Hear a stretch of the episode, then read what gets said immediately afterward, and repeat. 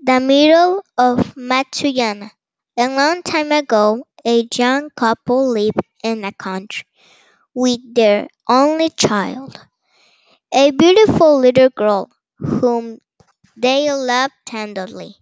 The names of the parents cannot be told now, as they have long been forgotten, but we know that the place where they lived was Matsuyama, in the province of Echigo.